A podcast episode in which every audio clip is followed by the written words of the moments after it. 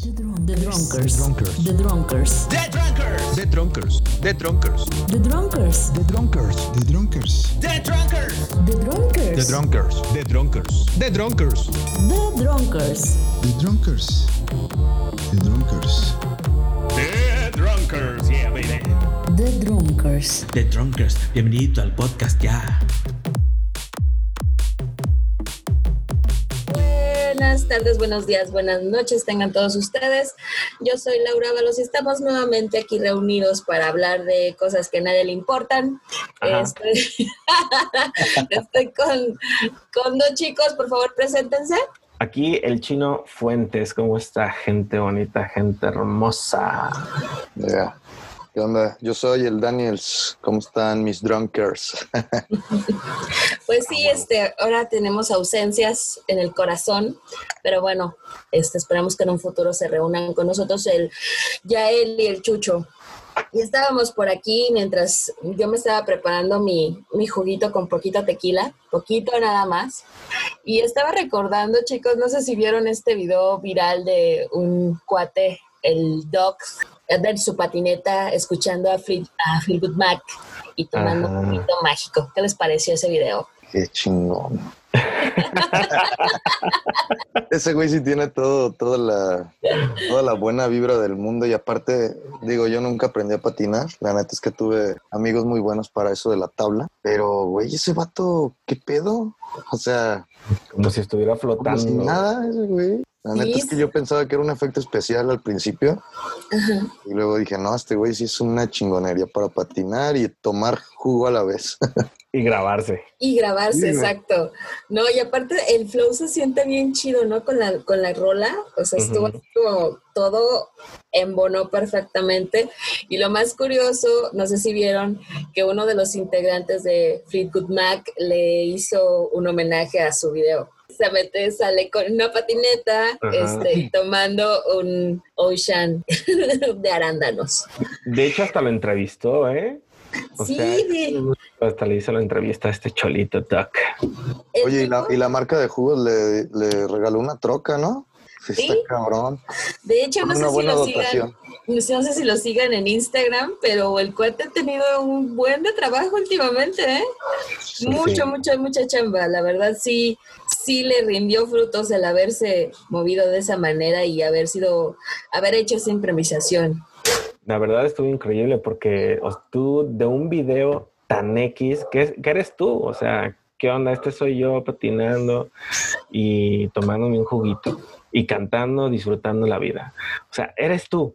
No, yo no creo que como, obviamente no lo creo, no creo que haya construido esa maquiavélicamente, voy a hacer un hit con esto, ¿no? Es él y por eso se hizo viral porque todos podemos ser él, Claro. todos podemos ser O todos quisiéramos ser Ajá, él en ese momento. Todos quisiéramos Pero sí, ser él. pasa, pasa por una circunstancia bastante aleatoria, ¿no? Esta onda de la viralidad. Puede ser cualquier persona grabándose en cualquier situación ordinaria y de pronto, ¡pum! Ya se hizo. Viral. Sí, síganlo, síganlo. Está eh, Dogface, es Dog con doble G, 208, está en Instagram. Tiene, pues de hecho ya ha hecho varios clips ahí el tipo, este, y también tiene pues los patrocinadores, pero lo más interesante es este video de donde le revira Philip Good Mac. Que se puso de moda, ya nadie se acordaba de esa genial banda. Bueno, a mí sí me gusta porque a mis tíos le- les gustaba esa banda con Steven Nicks eh, en las vocales y este y se volvió este, esta canción otra vez resurgió como ave fénix. Debe de estar en TikTok por todos lados, ¿no? Yo creo que sí, ¿eh? Sí, este, no. Yo, yo no tengo TikTok. Ya, Ni yo. ya, ya, ya estoy grande. Confieso que yo ya no me siento apto para un TikTok, pero tampoco garantizo que no lo haré. Siéntanse, chavos. Yo sí tengo TikTok. No, mira, yo desde el Snapchat ya así como que dije, basta. Ya, no, no puedo con esto. O sea, no, no, desde ahí ya, ya, ya empecé a dejar las redes sociales. Ya, ya me empezó a doler la rodilla virtual también. Se van acumulando las redes y unas ya se vuelven. O sea, el otro día estaba escuchando que ahora Instagram ya prácticamente es, el, es la red de las tías. Entonces, este, güey, ¿qué pedo? ¿Dónde estamos? ¿Qué está pasando? No.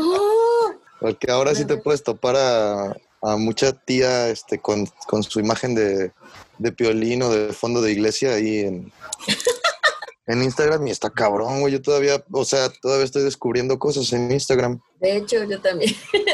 La nueva Yo- yo- para mí la red de tías es Facebook, porque todo, todos mis tíos como y chisme, tías. ¿no? Sí, sí, sí, o sea, Sí, Facebook. ahí nos este, quedamos. Nosotros nos quedamos en eso y no queremos aceptar que Instagram ya lo es. ajá. Yo sí creo que lo sea. Sí, Yo creo que sí, o sea, sí hay una, como, como un señorismo en, en esta red social del Instagram. O sea, yo recuerdo que cuando lo abrí, había muchísimas cuentas de arte, arte por todos lados, ilustración, fotografía, Claro. renders, videos, cosas conceptuales, cosas muy locas, y eran muy como de comunidad de artistas. Después empezaron a salir, pues obviamente, los perfiles personales, y cada vez más famosos podían verificar su cuenta, entonces sí fue así como un- una transición muy, muy rara que de esos artistas, o sea, de esas cuentas que yo seguía, ya no me salen en el algoritmo y eso que me encantaba verlos, el like, el, com- el comentario. Yo tuve algunas participaciones precisamente en otras cuentas de Estados Unidos. O sea, realmente sí había una comunidad chida, pero pues llegó el don viral, cualquier cosa se hace viral y obviamente también la sexualización del cuerpo femenino. Eso ha sido pues, súper cabrón, ¿no? Nos- Fue, fue un boom. eso es lo que nos... O sea, nuestros algoritmos ahí están siempre en peligro con eso. Si, si tienes la tentación de darle clic a, esa, a esos panecillos que se ven ahí en Instagram, este, automáticamente bienvenido a este mundo de la sexualización y todo se te va, todas tus sugerencias por ese lado, güey. Y de hecho, creo que hubo un estudio en el que demostraban que Instagram no te muestra caras feas. En su algoritmo no te, no te va a mostrar este, una foto, por ejemplo, de MC Dinero. No te va a mostrar una foto de otro personaje que tú quieras como no agraciado, pues. Lo único que te va, te va a lanzar es bikinis, chichis, nalgas, pechos, este, obviamente con su debida censura. Porque Ya la, la, este, la foto esta de, del vato que ya está, el vato que ya está a la mitad del cuello de ganso enseñando, ¿no? No. Tengo náuseas. Está bien. Está bien, No. no- no- está bien que finjas en el programa, está chingón. No, no, no. Bueno, pero es que eh, al final de cuentas, pues ahorita a mí se me hizo muy curioso. Fue en este año, ¿no? Donde Instagram y WhatsApp ya fueron parte de Facebook, porque al momento de abrir la aplicación aparece abajo Facebook. Sí, ya cuando hicieron una, una integración, o sea, creo que ya, ya eran parte de, pero ahora sí ya integraron como que bien todas las marcas y te aparecen abajo cuando abres este hasta WhatsApp y lo que sea, todos los, los logos, ¿no? De Sí. todas las aplicaciones que son familia Facebook. Y a- también me mandaron un mensaje de que se quería vincular los mensajes del Messenger de Facebook con los mensajes de Instagram. No sé si ya les apareció Sí. esa... Al parecer Esa es la nueva modalidad, ¿no? De los mensajes Ajá. ahora poder compartir entre redes, que está interesante, aporta para que le pongas una reacción diferente a los mensajitos, nada más. No, y aparte después de ver este The Social Dilemma, este documental de Netflix que, que se presentó en Sundance, no sé si lo han visto, que es obviamente No. es eh, la cuestión así totalmente paranoica nuevamente, porque en un principio, no sé si recuerdan también cuando empezó eh, MySpace, también había esta onda de que te robaban la identidad y los datos y demás, y ahora pues nomás te roban lo que realmente pones, ¿no? Y estos algoritmos al final de cuentas pues lo único que hacen es vender y vender y vender. Y, Bueno, es que al final somos números, ¿no? Sí, O sea, y lo que y venden, ni siquiera números en plural, nada más dos, uno y cero, uno y cero, ajá. nada Pero, más. eh, sí, de hecho sí lo vi, es el de Netflix, ¿no? El documental que está en Netflix, sí, está, está chido. Lo vi hace como, como un mes. Eh, es interesante porque sí te regresa a pensar un poquito sobre toda esta información que tenemos ahí colgada. Que yo Sí. soy bastante, de todos modos, como soy el papá paranoico. Digo, todavía no le pongo la cinta a la, a la webcam, pero, pero si hasta Mark Zuckerberg lo hace, pues Por algo ha de ser. por algo ha de ser. Por algo ha de ser, muchachos, por algo ha de ser. No, yo sí me ponía bien paranoica después de ver, eh, cuando empecé a ver Black Mirror, también Ajá. en Netflix, y después vi Mr. Roboto, la primera temporada de esta serie de Mr. Robot. Muy buena, ¿no? No, no, no, sí, sí, sí, pero sí decías, güey, es que la neta, volvemos a lo mismo, esta sobreexposición de repente no, no, no medimos las consecuencias hasta qué punto, ¿no? Y estamos grabando un podcast y diciendo nuestras cosas. Ajá. Es más divertido. Bueno, lo, lo único que me, que me deja como satisfecho de cierta forma es que eh, si nos van a afectar, nos van a afectar en masa, ¿no? Que es como yo pienso que funcionan las cosas, nos afectan en masa, Sí, porque en sí. realidad saben qué vendernos, qué ponernos, qué entregarnos, que toda esta información en realidad no es, no es el chino, no es Laura, no es el Daniels, ¿no? Es como, en realidad somos partecitas de todo y nos pueden manipular bien cabrón. Claro. Y la neta es que ahora la gente ya se empieza a dar cuenta cada vez más de que tocas un tema, haces una búsqueda, tus redes se contaminan bien cabrón de información que tiene que ver con eso. Sí. Ya este, hablaste de cualquier tema y automáticamente estás lleno de es- esa publicidad, ¿no? En todas las redes. A mí me pasó precisamente hoy que estaba muerta porque pues ayer fue sábado de fiesta y este y empecé de repente le di clic a un a un es- eh, comercial de Instagram sobre joyería Eh, entré salí y de repente pum me aparece otro no solté el celular hice mis cosas bla bla bla regreso pum y aparece otro como cuatro o cinco marcas así al hilo y súper este marcado y dices tú güey qué pedo Sí, es, sí, sí. es- es muy Es divertido muy notorio, ¿no? Es muy notorio. Sí pero De hecho, ahí como de pronto te causa una onda rara porque hay quien Pues dice sí. que, que activan los micrófonos también y que sí escuchan lo que estás diciendo y aparte, o sea, no sé si ya se vuelve también parte de esta paranoia de que estás hablando de que quieres ir a la playa y te empiezan a salir un chingo de viajes y paquetes y la chingada. Sí. Y dices, güey, yo no he buscado nada, pero ya me salió. ¿Qué está Ajá. pasando? Sí, está muy loco eso. Pero bueno, quién sabe, en el futuro nuestros descendientes ya dirán si sí fue cierto o no. Yo, este, hace poquito estábamos platicando ya él y, y yo que su internet está del nabo, que tiene 5 megas. Nos dimos cuenta, la sesión pasada nos dimos cuenta. Exactamente. Terrible. Pero este, dije, güey, te voy a recomendar Total Play. Va, eh, todo esto por WhatsApp. Pero me animé, pues le- lo voy a recomendar porque Total Play te hace como un descuentillo si un amigo tuyo te contrata y eres como Ah, sí, tienen una onda ahí. este, referido y, en- y esas ondas. Entonces le puse su celular y como referido, ya él. Y al, y al segundo 10 de eso, me manda una captura de pantalla ya él. Hola, nos enteramos que quieres contratar Total Play. Me dice, güey, me ¿Cómo estoy es? asustando. Esto está muy cabrón. O sea, me llegó un mensaje, güey, directo a mi teléfono, no solamente como el pop-up de, de publicidad claro. en web. Ajá. ¿Qué pedo? Y yo, "Ah, no te apures, mijo, no te pongas Porque además tenemos vinculados también los teléfonos. Ajá, pero Exacto, aún así sí. le dije, güey, fuiste mi referido. Yo hice esto, yo hice esto.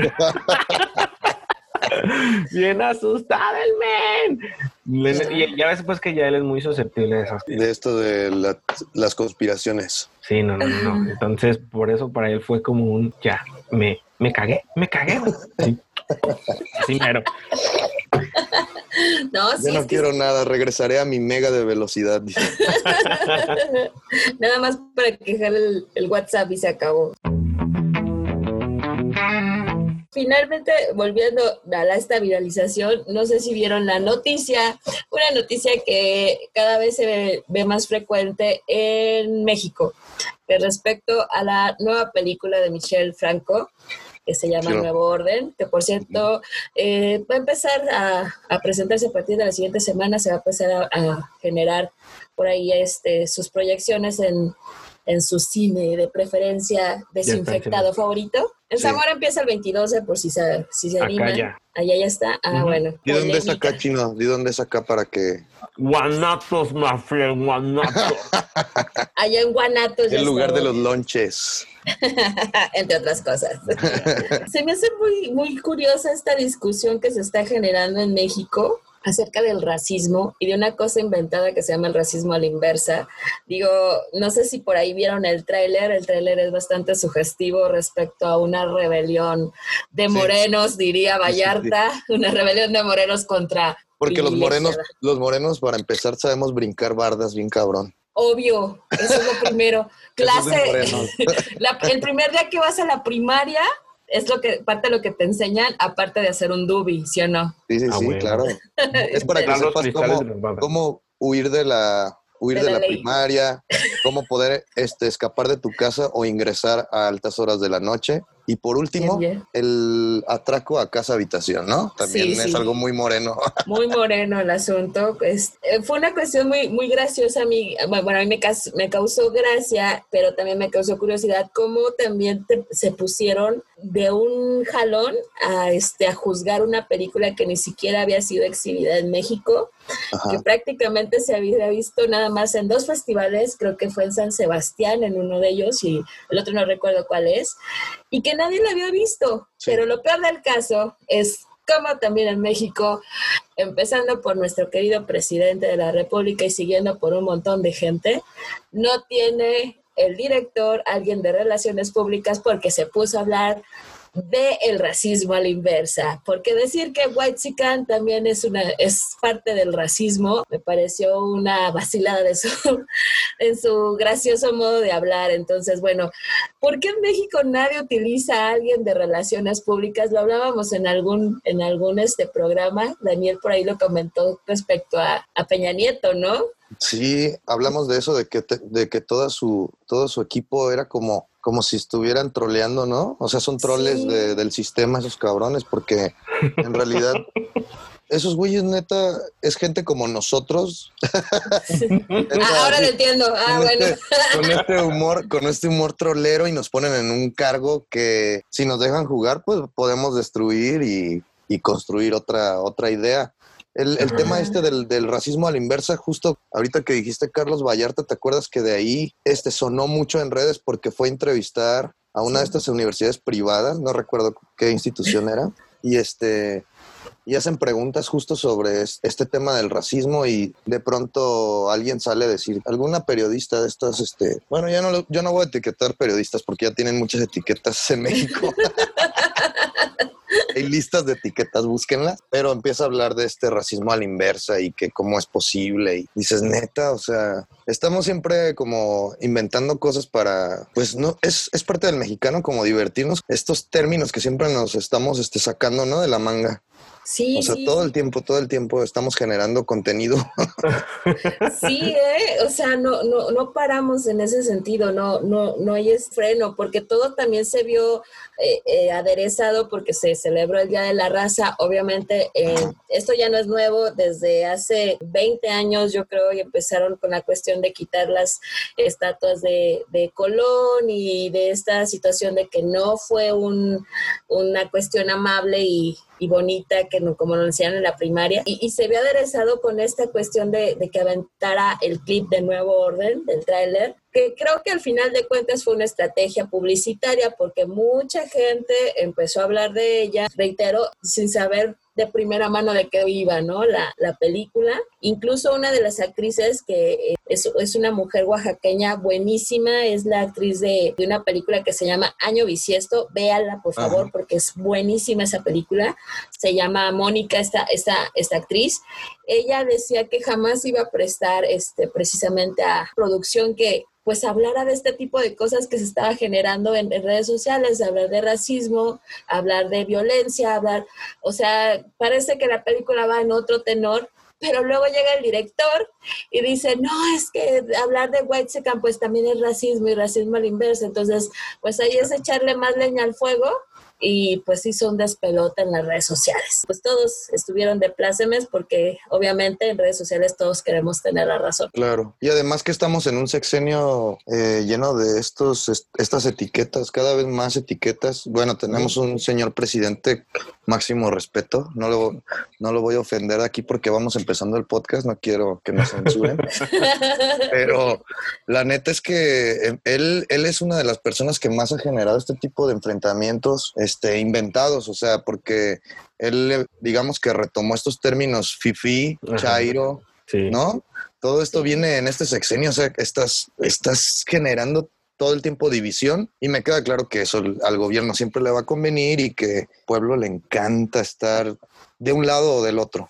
Pero eso es algo a nivel mundial, ¿no lo han visto? O sea, incluso con nuestros queridos vecinos del norte, creo que la división es, es la nueva política a seguir, ¿no? Sí, O sea, es, es generar miedo contra otros sectores y todo el mundo no investiga, nadie investiga, nadie lee. En una era en que toda la información está a nuestra disposición, nadie lee, nadie investiga, todos se quedan con la primera impresión y pues es bien padre. Muy padre votar así. No, Sí. no, no. Es que es bien padre que toda tu información salga de la peda. Aquí somos un, Sí, un somos un podcast donde, informativo.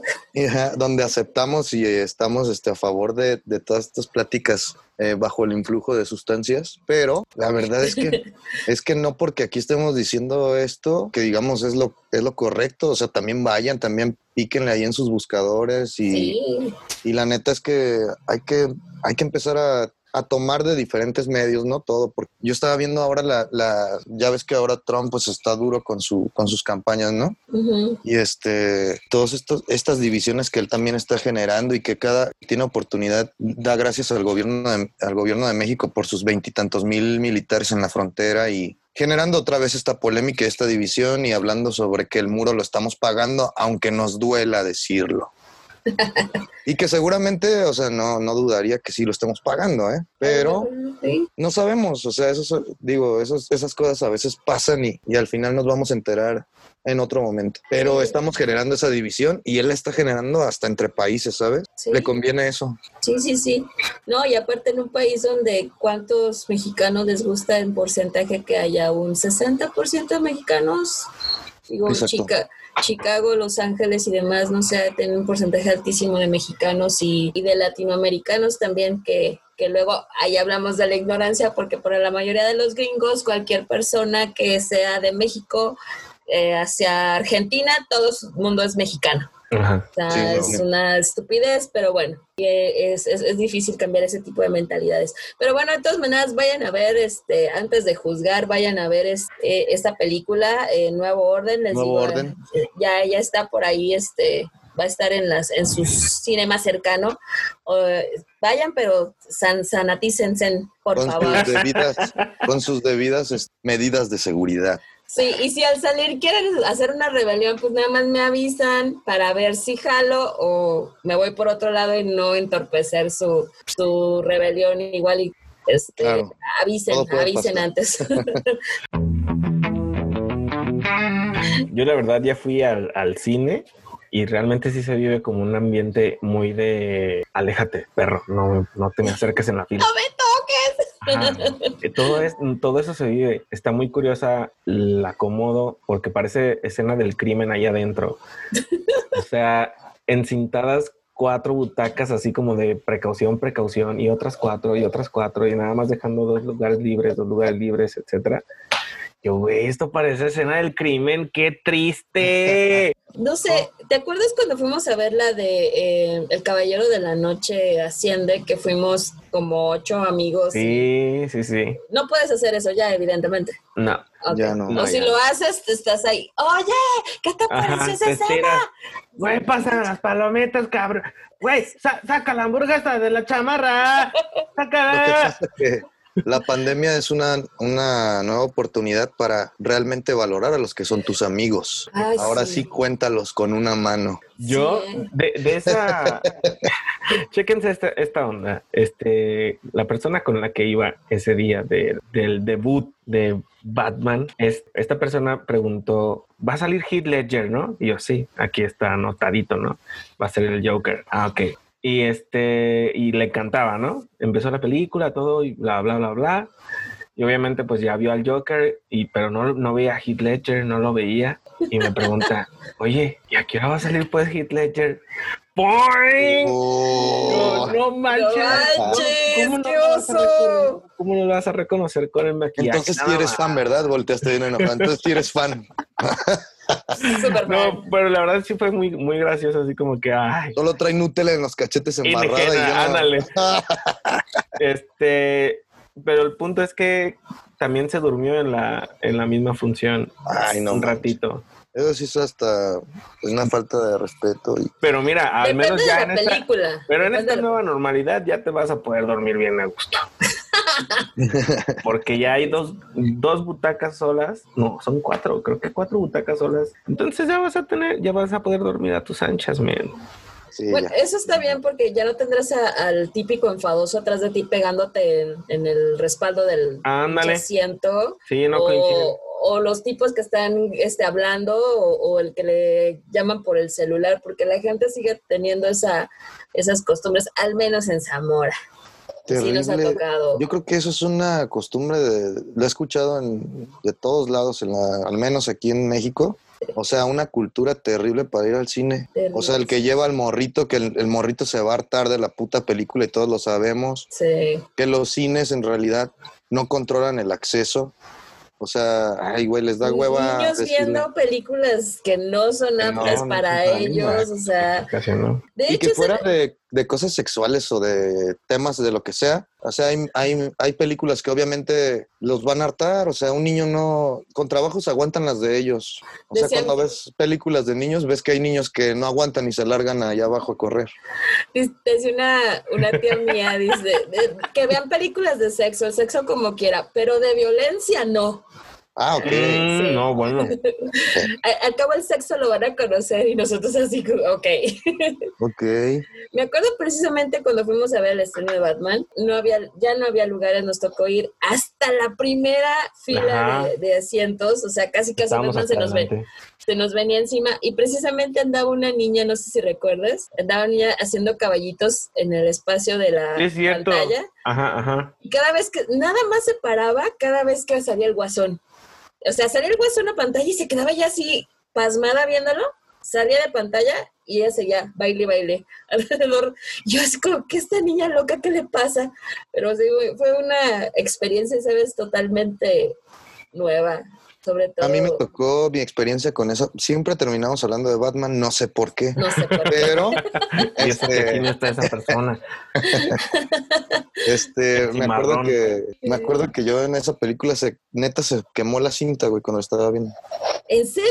Mm, Me pasó eso que, que pensé que nunca me iba a pasar, se quemó la cinta, no sé. ¿Qué? ¿Dónde es esto? ¿Dónde- ¿A dónde me metí? Sí pagué mi boleto completo, ¿no? O sea, No manches. Manches. estuvo raro porque fui con mi familia a verla y de pronto se empieza a ver así que se flamea todo y ah, cabrón. Dije, no, no, no, esto está raro.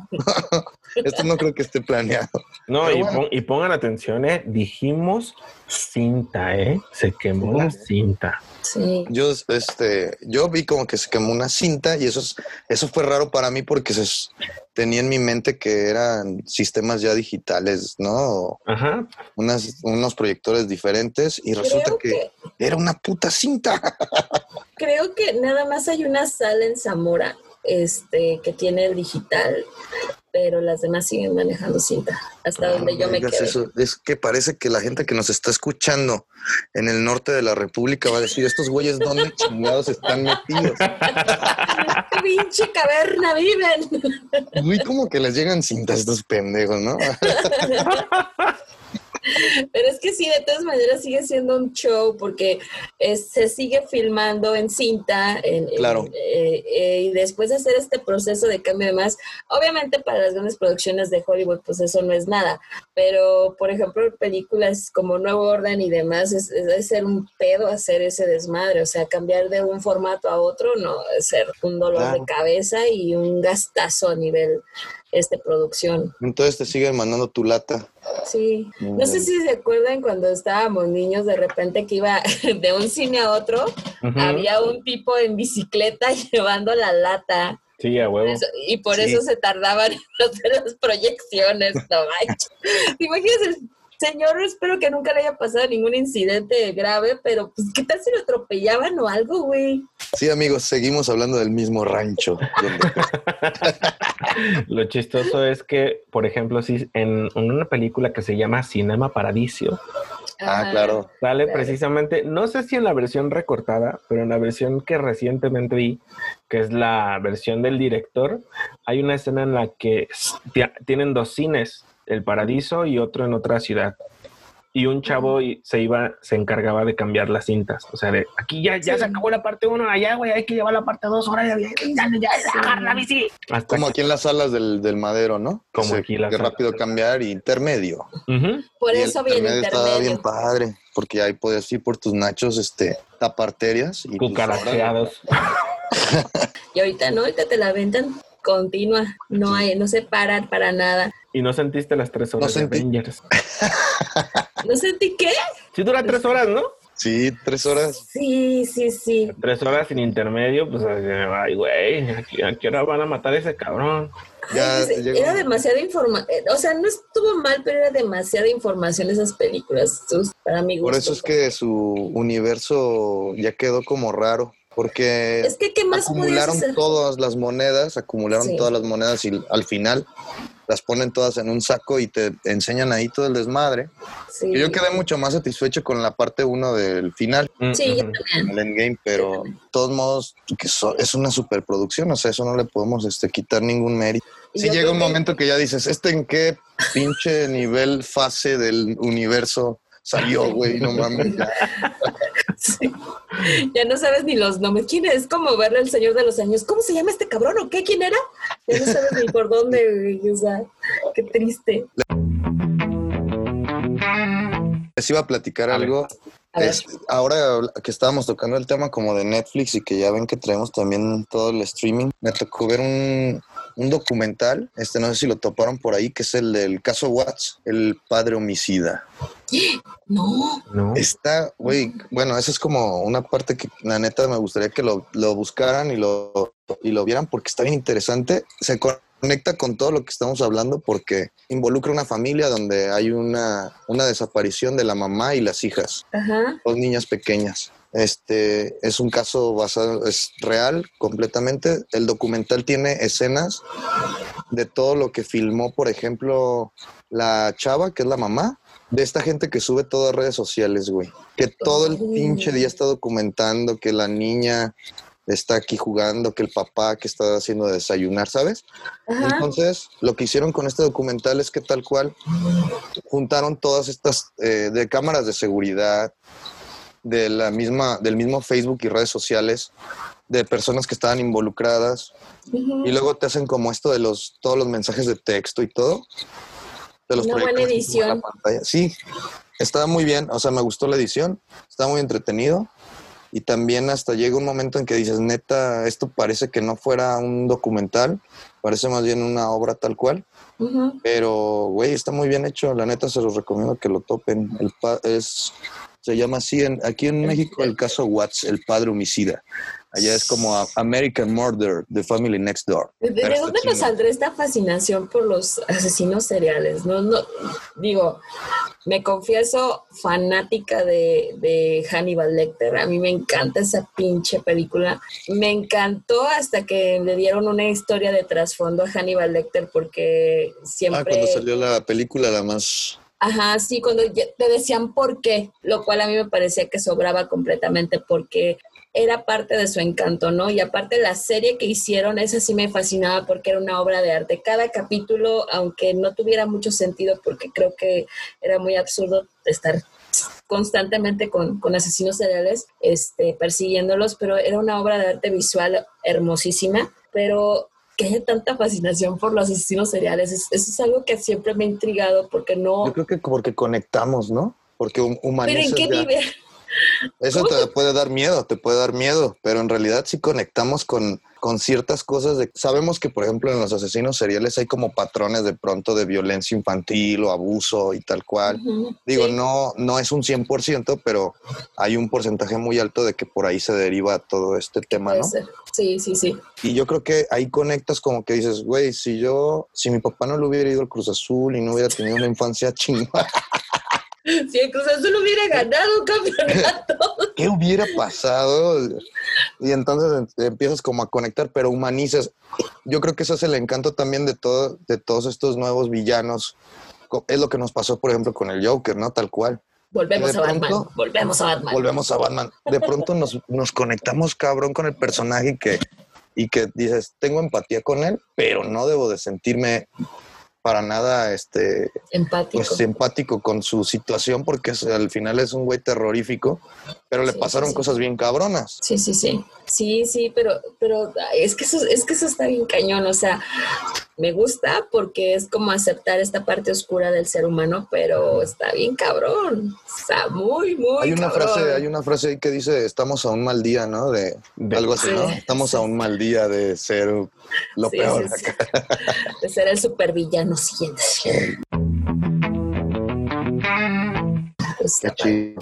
Pues vean Sí. también este el, el especial de Richo Farrell de, de comedia de, de ¿Sí? ciudadano mexicano, güey. Tiene cosas curas del barrio y está interesante.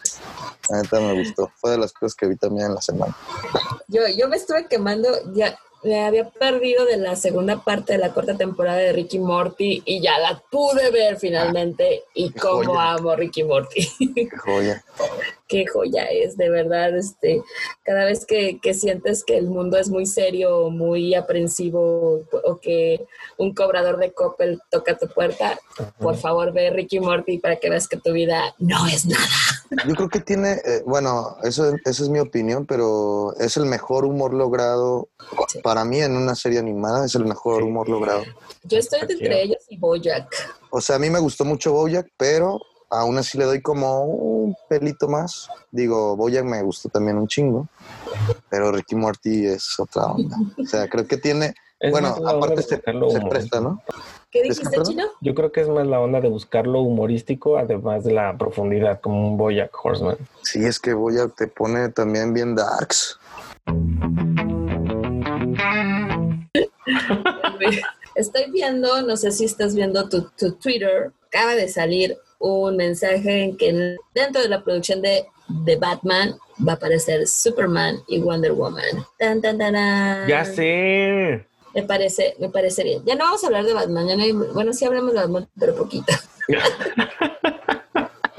ya sé, porque, bueno, la verdad es que no sé por qué llegamos al- a un punto de Batman y Joker siempre. Siempre, ¿verdad? Sí, creo que todos los episodios hemos hablado de ellos, pero está bien. Pero creo que Ah. engloba mucho al ser humano. O sea, el ser humano es Batman y el Joker, es la dualidad de un Sí. ser humano. O sea, Sí, definitivamente. Yo creo que por eso nos gusta tanto. Era lo que de- decía en algún momento, ¿no? O sea, Superman es así como él pudiera gobernar el mundo y le vale madre y se pone los lentes y es ñoño y, le- sin embargo Batman es acá otra cosa, tan loco, enfermo.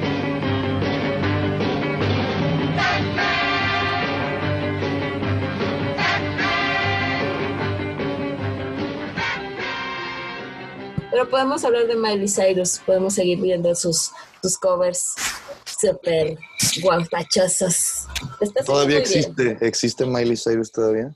Está rompiendo, no manches, este, con los covers que está haciéndole a, bueno, le acaba de hacer un cover a The Cranberries con Ajá. Zombie y le hizo un cover a Blondie, una banda que ochentera, setentera, este, de punk, que era Hard on the Glass, este, y los dos están muy chidos, ¿eh? La, la chava se está rifando con eso. Y obviamente apelando a la nostalgia de los grandecitos y a que los muchachos nuevos pues ya conozcan este, estas canciones, ¿no? Somos la generación de la nostalgia, vamos a comprar todo lo que nos vendan. Sí, desde Timbiriche. yo creo que también fue esta onda del, del cholo, también abocar a la nostalgia. No, pero es que yo siento más bien que fue el flow, o sea, de que todo el mundo estaba estresado, confinado, este, con problemas de toda índole, espero que no, pero mucha gente tiene problemas de salud, tiene problemas económicos, y ves este tipo quitado de la pena en el freeway, deslizándose en su patineta, chingándose un vodka con un cranberry juice, y oyendo esta canción, güey, y le ves la cara de felicidad de que seguramente estaba Pacheco, No claro. manches, dices, yo quiero ser él, por favor. Se volvió como un símbolo de la libertad, ¿no? De hecho, hay que bajar el ángel y subimos una. una de- Era así, con su Ah, stick, ¿no? Ah, Sí, No, sí, está muy sí. cabrón. Sí, se vio por todos lados, ¿eh? Y en Sí. corto. Sí, yo creo que más, fue, más bien fue eso, esa, esa sensación que, que el mismo clip da, ¿no? De libertad y de, de fluir, de relajación, porque se ve así todo así como, ¡hey! Dices, está bien. Ya ves que, por ejemplo, la, la Organización Mundial de la Salud sacó en esto la semana pasada un tema de, de que la pandemia no, no deberíamos de estar confinados. O sea, ahora como que está diciendo, güey, no es la estrategia porque ahora hay un chingo de violencia intrafamiliar, hay un chingo de suicidios, este, problemas de ansiedad, ansiedad. brutales. Sí. Entonces, me queda claro que, digo, con esto se comprueba que además de un tema de, de salud pública como el que hay, la salud pública, pero mental, es algo que debe ser tomado como primordial, ¿no? Sí, sí, sí, y es algo que, que muchas veces a la gente o le da pena o, o, o tiene estigmatizado ir a algún psicólogo o ayudarse de medicamentos y no debería de ser, ¿eh? La verdad no, no creo que sea algo porque a partir de la salud mental, volvemos por ejemplo a los asesinos seriales, es una, a veces Claro. En su mayoría son problemas de, de este, que no se atendieron a tiempo eh, de salud mental y, y la gente por estigma, por lo que tú quieras, los deja ir y al ratito ya andan matando gatos este, Sí, o gatas. no o no No, sé. y hemos visto bastantes casos de suicidio, ¿no? O sea, Desgraciadamente sí. Sí, está yo bien tengo, duro, hay mucha gente así. yo tengo dos amigas que, dos conocidas que se suicidaron hace no mucho. No eran amigas, amigas, pero eran conocidas. Gente Entonces, que conocías. Sí, sí, sí, y, y- y gente que nunca pensarías tú que tendría algún tipo de, ese, de esos problemas, ¿no? Entonces, sí, sí estaría muy chido que la gente, eh, últimamente en Facebook sobre todo en- he visto eh, psicólogos conocidos que dan consulta gratuita vía Zoom o vía eh, cualquier otra plataforma. Sería bueno que si se sienten mal, amiguitos, este, las usen, ¿eh? Al cabo, Sí, normalicemos la terapia, ¿no? Normalicemos la Sí, la neta, o, o, o dense chance también de salir un rato, porque si está cabrón estar en- confinado, o sea, De ya, hecho, yo- este, sobre todo lo- a mí en mi trabajo, trabajo en una escuela, este, por como escucho a las mamás, casi casi siento que andan agarradas de, la- de las paredes así trepadas, sobre todo quien tiene, no sé, tres, tres cuatro niños, ay, joder. Sí está, Es sí está bien está muy difícil. Muy O sea, yo ya proyecté a mi jefita si, lo- si nos hubiera tocado esta, esta pandemia en su tiempo, digo, mames, cabrón. Si así, Sí. me, si así me reventabas el gancho en el lomo, ¿qué hubiera pasado? Me lo entierras en un ojo.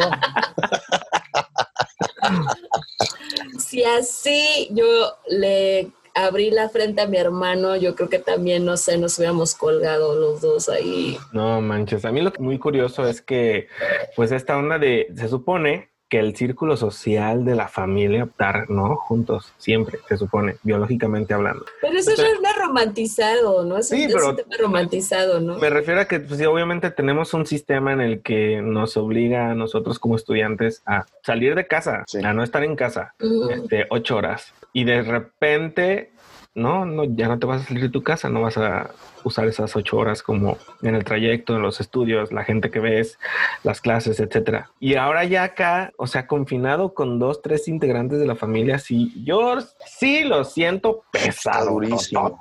También eso, eso es, ¿no? Normaliza también que te cague tu familia.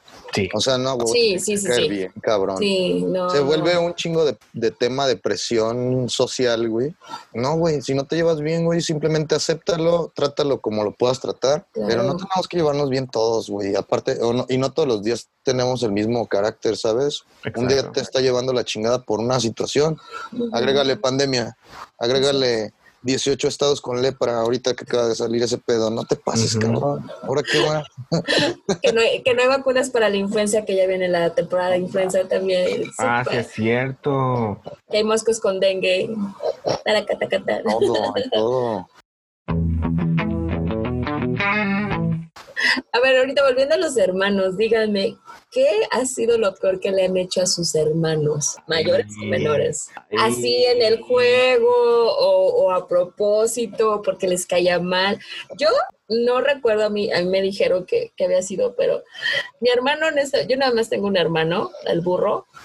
Buen burro, Este, máximo eh, nunca nos llevamos bien hasta que yo creo que pues estábamos los dos adolescentes, la verdad, porque de niños nos odiábamos, no, no que nos odiáramos, pero él era, él era odioso para mí, no, no lo aguantaba. Entonces yo recuerdo muy bien que en el patio de una casa que donde vivíamos, era un patio grandecito y andaba vuelta y vuelta y vuelta y vuelta y vuelta y vuelta, haciendo círculos. Me fastidió, no sé por qué. Entonces le meto un trapeador y a ver qué pasaba, Oh, a no. ver si lo brincaba, esa era mi intención. ¡Pum, güey! Cae, pero el idiota no mete las De manos pura jeta. de frente, de frente. O sea, no sé si recuerden, mi hermano tiene una súper cicatriz en la frente, Sí. esa fue la primera. Mm. Después seguía jugando y demás. No sé por qué carajos nunca metía las manos cuando se caía y siempre se caía y se golpeaba la frente. Llegó un momento en que esa herida se le reventó, güey. Así, no sé, me acuerdo que parecía unicornio el morro acá con el pinche sangrerío la vez que se le reventó, que hasta le tuvieron que hacer no sé qué ahí curaciones y no sé. Ay, pues, pues fue porque en el Te juego. sentiste pues, tan mal que dijiste, bueno, ya me cae un poco mejor. Sí, ojalá crezcas. Yo creo que fue la, la única vez que a mí, me, eh, que a mí me, me regañaron por haberle hecho algo a mi hermano, porque generalmente él me hacía algo, cosas a mí, o mis Y luego Barbies me el- las rompía, el güey. fue lo que los unió. Sí, ya después, porque él era más bandero, yo siempre fui más rock, entonces él era, él le gustaba mucho que bronco y cosas así. Oh, Sí, sí, sí. hay- ok, ok. Y yo, y yo cuando estaba niña, yo estaba súper enamorada de Kiss y de Bon Jovi. Entonces, este. Sí, sí, sí, o sea, porque mis tíos oían eso. Entonces, este, ya después así lo jalé al lado oscuro. Y pues a mí ya me empezaron a gustar las cumbias. Entonces, bueno, o sea, ahí se equilibró el Ahí universo. todo se neutralizó. Sí, exactamente. Sí, sí, sí. Yo de mi parte, un día este, agarré una cuchara, la puse a calentar en la estufa Oh, y a mi hermano menor, a Jorge, así de, a ver, quema en el brazo. No, hombre, dio el grito, me sangolotearon mis papás bien cañón, ¡ah! porque realmente eso es un accidente que pues que involucra daño físico de por vida, o sea, es una cicatriz, pues, ¿no? claro. Mi hermano tiene una cicatriz, güey. Ahí Está, por eso lo mencioné. Yo creo que yo ya le había contado a Laura de, de alguna vez que tengo una anécdota terrible. Y por eso creo que vamos a nos acercamos tanto a los asesinos seriales. yo cuando, o sea, recuerdo tener un rifle de postas y este y a mi carnal el más chico le llevo cinco años y él tenía como digamos tres cuatro años. Entonces yo agarraba el rifle de postas y lo ponía a brincar de una cama a otra. Y o sea en mi mente o sea en mi mente de, de artista lo voy a decir para que no suene mal De artista Vio- conceptual. claro vi un ciervo güey así brincando las dos camas A un huevo. pequeño ciervo. Dije, sí le doy, güey. Me puse con mi rifle, güey, preparé el rifle, me acomodé y le disparé en el cuello. ¡Tras! Y nada más el morrito cayó en medio de las dos camas. Dije, güey, lo hice bien. en mi mente todo iba bien hasta que empezó a gritar y a llorar y dije, puta madre. ¿Qué chingados hice, güey? Corro y pues tenía aquí abierto, güey. O sea, justo le di en medio, en el cuello, donde está la clavícula, por ahí un ladito. Este, Donde se hace como en la el esternón, ahí donde está el huequito, sí. Ahí le di, güey, tras. Ahí tenía la pinche posta, güey. No, Y yo, no mames. Y pues estaba bien morro el güey, este, rápido yo. Ya sabes, el clásico también culo, ¿ah? Culo de que ya sabes que tu mamá te va a poner una puta. No, no llores, no llores, no llores, no llores. No llores, por No pasa favor. nada, no pasa nada, no pasa nada. Ya lo, lo limpié y la chingada y diciéndole que por favor me hiciera paro de decirle a mi jefa de que con el cierre se había arrancado un pedazo de piel. Tú sí tienes mentalidad de asesino serial, de todo lo planeaste, güey. Es. Lo más perrón fue que en la mañana mi mamá lo va a llevar al kinder y evidentemente le besa madre y le dice a mi hermano, no, fue con el cierre, pura chingada. Se acabaron los rifles, me quitaron mi. Claro. Una buena mamás- decisión, una buena decisión. Yo salía con los vecinos a dispararle a los morros porque me cagaba que estuvieran gritando afuera. No manches. Pero, pero, era, pero era un juego, ¿verdad? O sea, Un no. juego, un juego. Es un juego que Sí, un juego, Ahora no, no me caen bien nosotros los vecinos. prohibido acercarme a Es las. que luego te cancelan, men. Ahora soy fanático de las navajas para que no haya tanto pedo. No, pero es que antes este, ese, esa situación era, era más común, ¿no? Yo no sé, yo recuerdo que era más común es los juegos más bruscos. Digo, Pues yo es que me- antes la- los morros, todos los juegos que hacíamos eran físicos, la mayoría. Sí, ajá. Y ahora los, los morros están atrapados en pantallas. O sea, ya ha cambiado mucho ese desmadre. Sí, En ese sentido de esos juegos, yo este me acuerdo que realmente sí, sí hacíamos armas para dañar, güey. Hay, hay días que me dan ganas de enseñarles todos estos trucos de barrio a mis sobrinos, así porque sé que no lo están viviendo, porque viven en un coto, porque no sé, ya no hay tantos morros o con la, o la seguridad de los coches este, pasando, etcétera. Pero me acuerdo que agarrábamos una tabla Sí, Ajá. En una punta le poníamos un clavo con un resorte, perdón, un resorte Ajá. con un clavo. Sí, sí, sí. Y lo estirabas hacia el otro extremo de la tabla y ponías ahí otro dispositivo como de palanca en el que podías aventar una corcholata con Una corcholata, güey. Sí. Güey, un día un niño de mi calle se lo aventó a un güey por, por- por- porque guerritas, ¿no? Ya tenemos pistolas, pues guerritas de corcholatas en chinga, ¿no? Ta, ta, ta. Le dio en un ojo, güey, le abrió el ojo, abrió el párpado y yo, no mames, está cabrón. Porque si es un arma, güey. No, si la corcholata es aluminio, te puede, Claro. puede herir, cabrón. Sí, claro. Y aparte de ese otro, de, de ese juego, pero había otro que armábamos que eran unos popotes con unos pasadores afilados. Ah, sí, flechas. Con las, con- sí, con los, con los clips, ¿no? Con los, Sí. con los clips hacíamos Yo- esa madre también. Yo, yo armaba con un pasador, le doblaba una, una punta hacia afuera, Y le quitabas la goma. le quitabas la goma, lo ponías en un Ajá, sí, sí, sí. lo ajustabas este, ¡fum! como si fuera el palo de la flecha, lo ajustabas en, en la liga y afilabas el pinche pasador en el piso, escupiéndole al piso. el metal sobre el pavimento. Otro escupitajo. hasta que quedaba bien pinche filoso. Pero el juego realmente era como un, un, este, un tiro al blanco en los árboles de la casa. Sí. Eso era lo legal. Eso Ya cuando te alocabas que, se- que querías sentir esta puta adrenalina, le tirabas a alguien en una pata. un perro. Un- Estás mal, mano.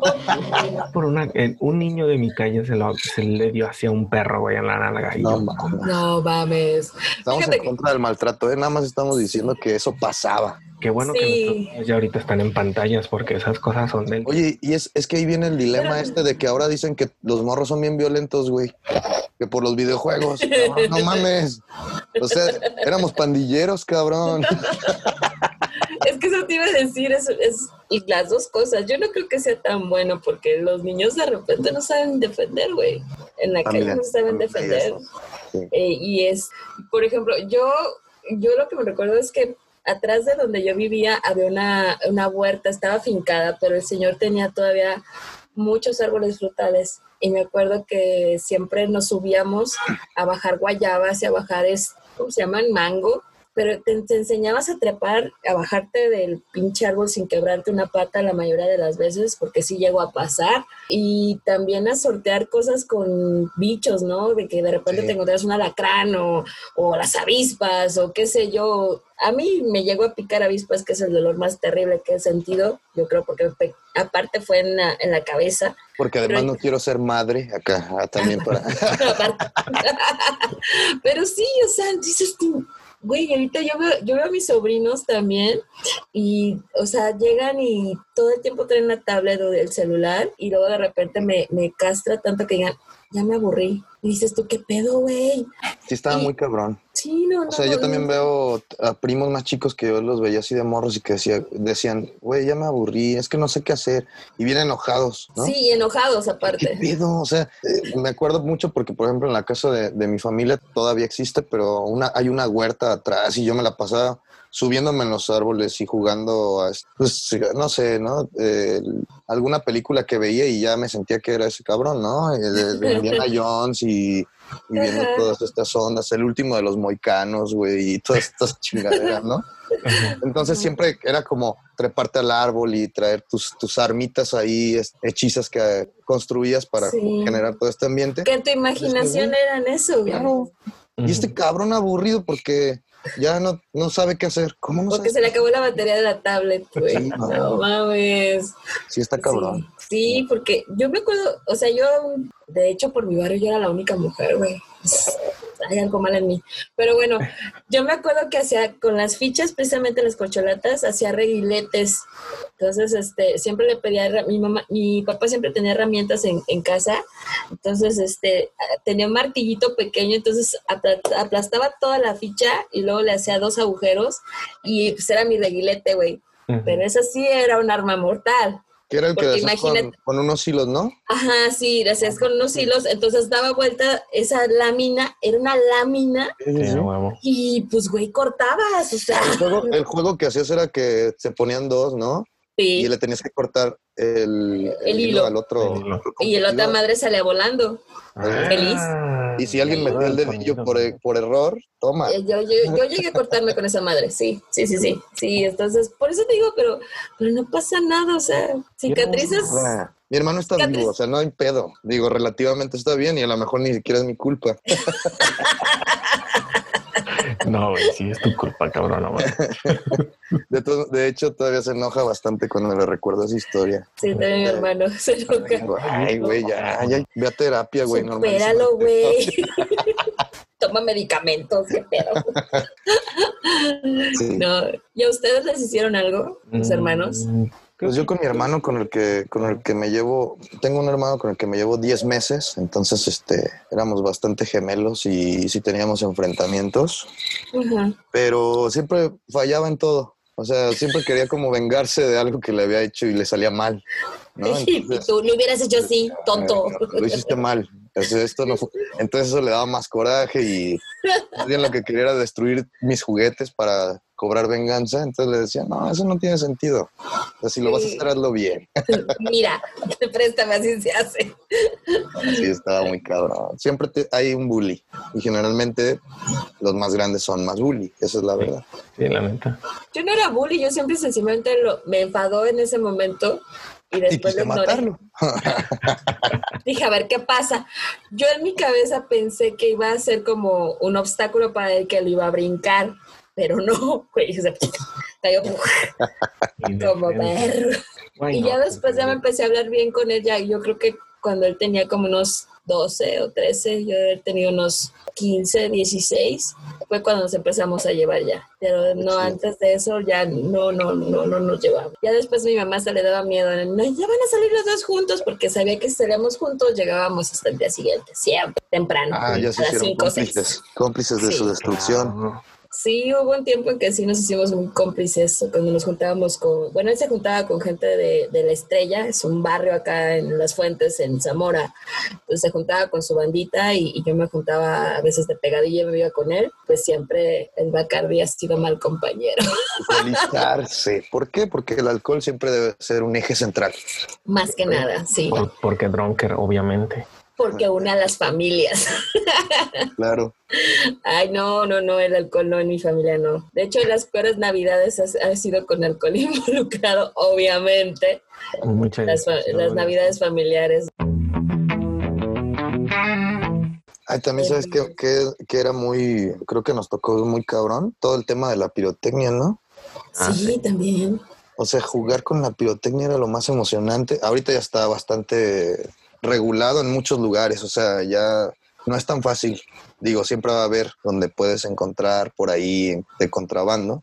De hecho, acabo de ver una nota. eso, ¿te acuerdas? En todos lados vendían. Sí, en, en la, en la plena plaza principal te vendían esas madres. Primer cuadro de la ciudad y ya Sí. había explosivos ahí, güey. Sí, sí, sí, sí. Pero fíjate que acabo de ver una nota que en una de las colonias este, acá de, de las nuevas de acá del, ba- del pueblo cayó un, un- no sé, fue una cebollita o no sé qué, en la ventana del segundo piso de una casa y se incendió. Entonces, no está tan regulada la situación. Todavía sigue habiendo problemas en ese sentido. Y siempre ha habido esas historias, ¿no? Sí, Sí, Siempre. sí, sí, sí. No, bueno, las historias eran que, te, que a un niño le había volado los dedos de una mano. Entonces, esa era la historia para que no compraras ni jugaras con eso. Y que Pero además es una historia que seguramente sí pasó recurrentemente. Sí, yo creo que sí. Ah. Algún quince uñas que ande por ahí. Alguna casita. Algún tacito. Máximo No, respeto a esa gente, ¿no? O sea, Sí, chido que lo hayan hecho por el equipo, que está cabrón. Era la guerra de la... Era la, era la guerra de palomitas, no manches. No, hombre, y ya cuando osabas en subir tu nivel, que decías, écheme una TNT. Ándale. Una, palomita así súper chiquita. Ah, las super empacadas. Ajá, y, y un primo la compró y esta va a sonar bien verga. Yo, claro que no, es una pinche palomita, pero no. Y la aventó, neta sonó bien cabrón, o sea, pum, pum. Yo, Sí. what the fuck? Y a correr, todos corriendo. ¡Uh! O sea, fue un vaso, no fue un pa, como la palomita normal. No, fue un pum. Estuvo increíble todo ese pedo. No, pero luego también las ponías, no nunca las pusieron abajo de un bote. A huevo. Nosotros teníamos nuestro bote de la palomita que era de, de lámina también, pues para que se oyera más perrón, no se viera todo eso. Todas estas historias, pues Sí. siempre deben de ser, digo, no sé, a lo mejor porque todos tuvimos medio relación con el barrio. No sé si toda la gente haya hecho esto. Yo creo que sí, ¿no? Sería chido que nos dijeran, que nos dijera la En gente. Zamora porque- sí, ¿no? En Zamora sí cualquier clase social creo que tuvo esa diversión, o a lo mejor no. A lo mejor hay algún apellido ahí rimbombante que ni voy a hacer mención, que esos niños no, no hacían eso. Ellos jugaban tenis. Entonces, pues a la verga. Su tenis y su frontón. ¿o co- ¿Qué es lo que, qué es lo del campestre? Esos son los dos fuertes, ¿no? Es frontón, ¿no? No, no, yo creo que es frontón, no creo que es squash. Bueno, saludos a nuestros amigos del club. Saludos a esa gente débil. Espero que estén muy cuidados de su manicure. Eh, no, no tomen esto como, como un racismo a la inversa, ¿eh? Por favor. No, no, no, no lo tomen con eso. Pero sí es una burla, pero sí es una burla, o sea, la Son verdad. diferentes cunas y es válido. O sea, es válido. Sí, claro, claro, no todos tuvimos barrio. El barrio es el barrio, la neta. Sí, sí, sí. Yo era del barrio del Meritito Arboledas, carnal. De la arboleda, es un gran barrio. barrio. Yo era, yo era de la Michoacán, Era más pesado tu la sí. De hecho, de hecho yo me acuerdo de estar muy niña y en Zamora hubo una ola de en que se hicieron pandillas, que había unos que se llamaban las arañas, que estaban Las en el arañas. valle, Ajá. y unos que se llamaban los perros, que estaban por la Michoacán precisamente, y se daban unos entres, güey, así tremendos, güey, con cadenas, palos, y- nunca había armas, creo que sí había, este, porque de hecho sí, se, Alguna Te va a morir. cadena o así, ¿no? sí, sí, sí, pero se daban unos entres bien intensos, güey, bien perros intensos, y en el Colegio de Michoacán, el único libro que yo, yo he leído completo del Colegio de Michoacán habla precisamente de, de los perros.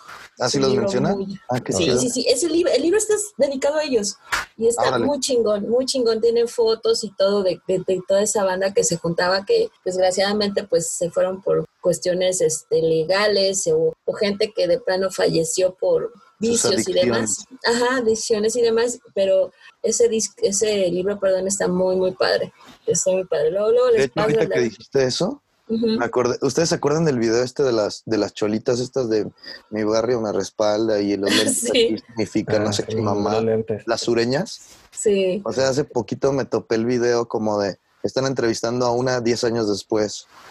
Porque esto ya pasó hace 10 años. Entonces, Ajá. No están entrevistando a una de ellas Ajá. y este y está platicando ella que pues ya no hay ya se acabó la clica ya no hay nadie que su Ya mural se quedó ahí y cuenta que cómo se ponían ahí este que esa vez que hicieron ese video los vatos pues no quisieron salir en el video no ellos nada más estaban viendo desde acá desde la producción no pero las morras fueron las que salieron como a decir aquí nadie se para aquí mi clica y si alguien se acerca le vamos a dar en su madre y cuidando su según esto o sea ellos decían que siempre había tres cuatro cabrones cuidando el pinche mural ahí que tienen feo. Claro, porque Bueno. luego se, se los plaqueaban, era Sí, sí, sí. ofensa es mortal. una ofensa brutal y Sí, ya sí, sí. se acabó porque todos la mitad se fueron a vivir a Estados Unidos se casaron y la otra mitad pues falleció justamente por el consumo y abuso de sustancias y solventes Ah, Sí. cristalitos, cristalitos. 10 años, güey, no años. manches. El internet cada día nos sorprende más con estas historias de que ya pasaron 10 años de esto, ya pasaron 20. 20 del club de la pelea, güey, no Ajá. manches. La película que me marcó terriblemente, yo creo que. Hablando de, de estabilidad este, mental, ¿no? O Más sea, que nada. Que Claro. no, sí.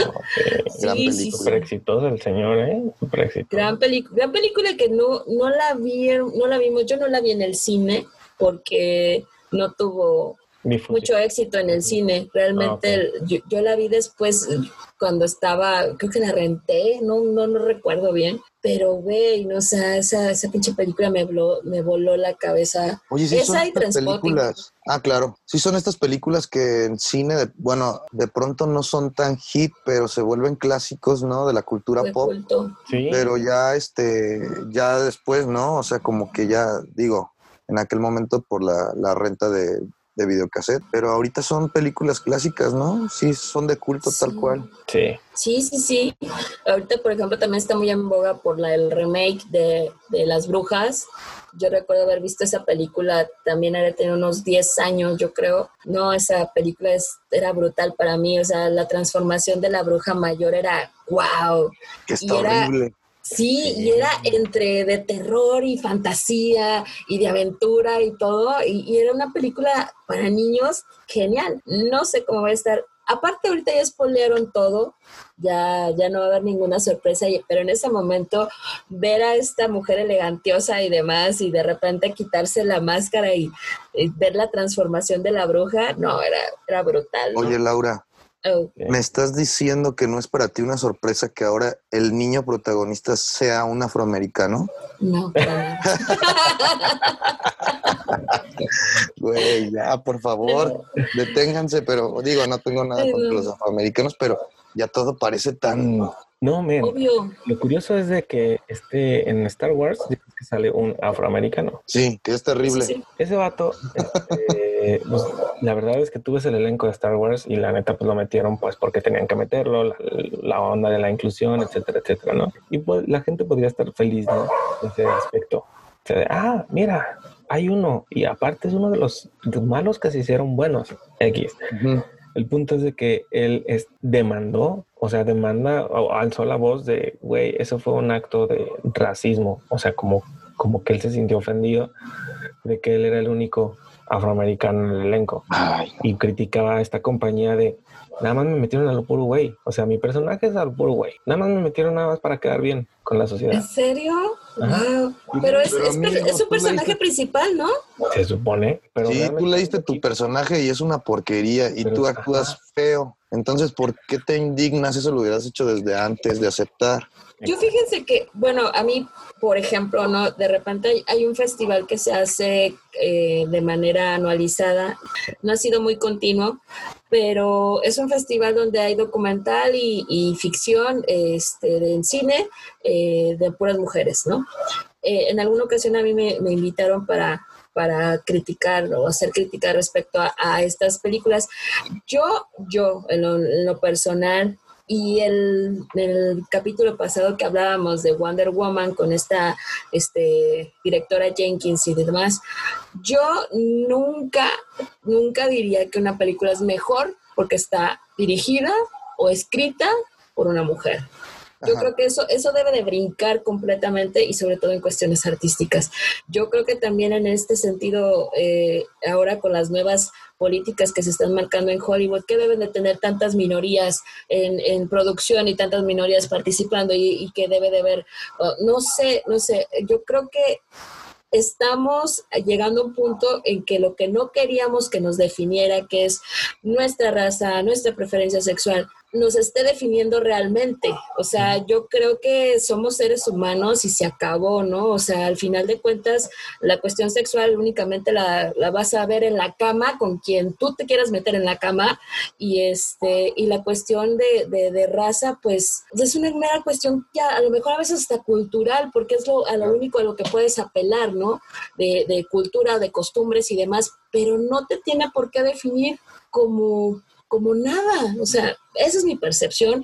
Y cada vez que están puntualizando esa situación, más, más estamos cayendo en, nuevamente en esta división. O sea, Sí. es que debe haber tres, este, no sé, transexuales y, y- y dos homosexuales y, y tres chinos. Y dices tú, güey, o sea, todos son gente, todos son personas, todo puedes, todos pueden ser maravillosos o pueden ser terribles o pueden tener la dualidad y no tenemos por qué puntualizar ni con quién se acuestan ni de qué color es su piel. Claro. Pues al final de cuentas creo. Además, este, eso, eso es como forzar, si tú, o sea, yo creo que la, la gente que es creadora, pues tendrá su diseño de personajes y ya. Claro. O sea, si él, si él se lo imaginó de tal forma, digo, es muy normal que, que tú tengas cierta proyección. eh, a lo mejor, si yo escribo una historia, yo tenga cierta proyección de buscar que los personajes tengan ciertas cosas en común conmigo, porque ahí se plasma un poco. Sí, sí, ¿no? sí. Probablemente Sí, si es Una un, si es Es- un, este, creas un y escribes de lo que tú has vivido, Claro. evidentemente. No si hay un puedes- escritor afroamericano, muy probablemente lo primero que existe en su cabeza sean escenas con afroamericanos, porque a lo mejor él creció en un nicho de una familia así y sus Pues- personajes están diseñados así. Con Jordan Peele en Get Out, por ejemplo, esta, esta gran película, o sea, estaba contextualizada y está perfectamente bien embonada en historia y en to- todo que encuadra perfecto. Por eso es una gran película. Claro. Y las actuaciones son buenas. Estamos cayendo bien feo, pero bueno, nada más voy a cerrar el punto de Star Wars que la acabo de ver otra vez el pinche domingo pasado. Y la neta es que dije, güey, ni el piloto, ni el negrito, ni quien me quieras poner, hacen un Han Solo. Nunca. Nunca, cabrón. No mames. Nunca. No. ¿Qué Y, lo, y lo sé, diría Han Solo. Es y una lo sé. construcción de personajes terrible, ¿eh? Una Sí. construcción de personajes terrible. Solo nos quisieron vender la nostalgia, pero terminaron creando una, en la franquicia unos personajes que están para el olvido. Sí. Sí. ¿Ya vieron este la nueva temporada de The Voice? No. No. Yo tampoco. O sea que eso lo vamos a dejar sin hablar. Qué bueno, ¿eh? Ah, The Voice, dijiste. ¿no? La vi toda. Ah, te odio. No Sí. voy a spoilear. Mejor hablamos después de eso. No mames. Yo nada más quiero decir que amo profundamente a los antihéroes. Y es lo más Por- cabrón. Por eso no me cae bien Superman, lo siento. No, no, ni Aquaman, Nunca se va a poder. ni Spider-Man. Amo En realidad por eso nos gusta Batman porque Batman está bastante torcido. Y volvemos a Batman. Y volvemos, siempre vamos a volver ahí. Siempre vamos a volver a De hecho, hace rato iba a contar una anécdota de que tenía una resortera de Batman, se me tronó y se me encajó, güey, aquí en el pecho cuando estaba morro, cuando estábamos hablando de las armas. Ajá. No manches. Entonces, pero dije, mejor me voy a omitir esa anécdota porque es otra vez mencionar a Batman. Pero la realidad es que se me encajaron los pinches cuernos aquí, güey, en, en la axila, güey, así. ¡Ah! Qué horror, güey. Error ahí.